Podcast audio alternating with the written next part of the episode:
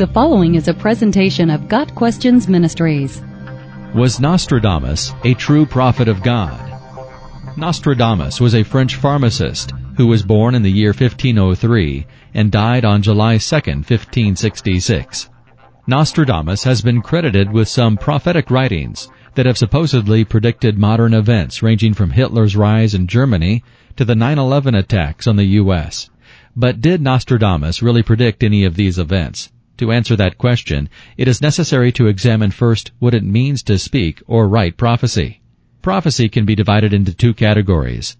First, speaking forth the Word of God, the Bible, into the lives of people that they would be edified, exhorted, and comforted. 1 Corinthians 14 verse 3. In other words, prophecy is sharing applicable scripture verses with someone in order to draw him closer to Jesus, that is to edify, to encourage proper behavior, that is to exhort, or to give assurance of the Lord's faithfulness, control, and help in any situation, that is to comfort.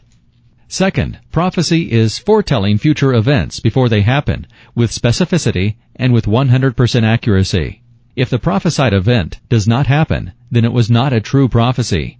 If what a prophet proclaims in the name of the Lord does not take place or come true, that is a message the Lord has not spoken. That prophet has spoken presumptuously. Do not be afraid of him. Deuteronomy 18 verse 22. The Bible also says in Deuteronomy 13 verses 1 through 3 that even if what a prophet says comes true, if he does not lead others to worship the one true God, then he is still a false prophet, based upon that alone. Nostradamus was certainly not a prophet by the first definition, but it is asserted by some that he was a prophet who foretold future events. But did he? Prophecies, in order to be verified, must be specific and detailed enough to be undeniably true. For example, in the Bible, a messianic prophecy about Jesus the Messiah being nailed by his hands and feet is found in Psalm 22 verse 16, where it prophetically states that they have pierced my hands and my feet. That was written at a time when crucifixion was not a method of execution in Israel, but that is exactly how Jesus died. There are specific details that are clear and correlate to the fulfillment.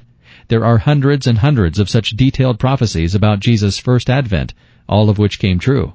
But Nostradamus did not have this kind of detail in his prophecies. For example, this prophecy of Nostradamus is believed by some to foretell the 9-11 attacks. In the year of the new century in nine months, from the sky will come a great king of terror.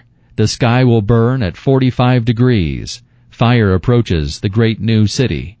The problems with this prophecy are numerous. First, statements in different writings from Nostradamus had to be compiled to create this four statement section. Second, who is the king of terror coming from the sky, and how does that relate to the airplanes that flew into the buildings?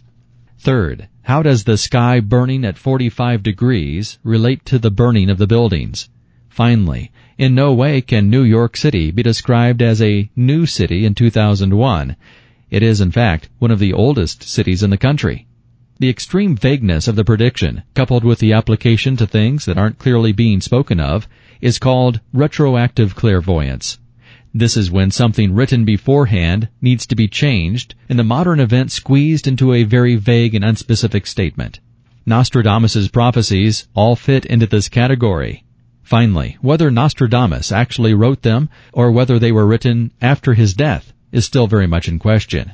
As Christians, we cannot trust what is spoken of in the writings of Nostradamus. Furthermore, why would we want to, especially knowing that we have a sure word of prophecy in the Bible, 2 Peter 1 verse 19, and that the testimony of Jesus is the spirit of prophecy, Revelation 19 verse 10.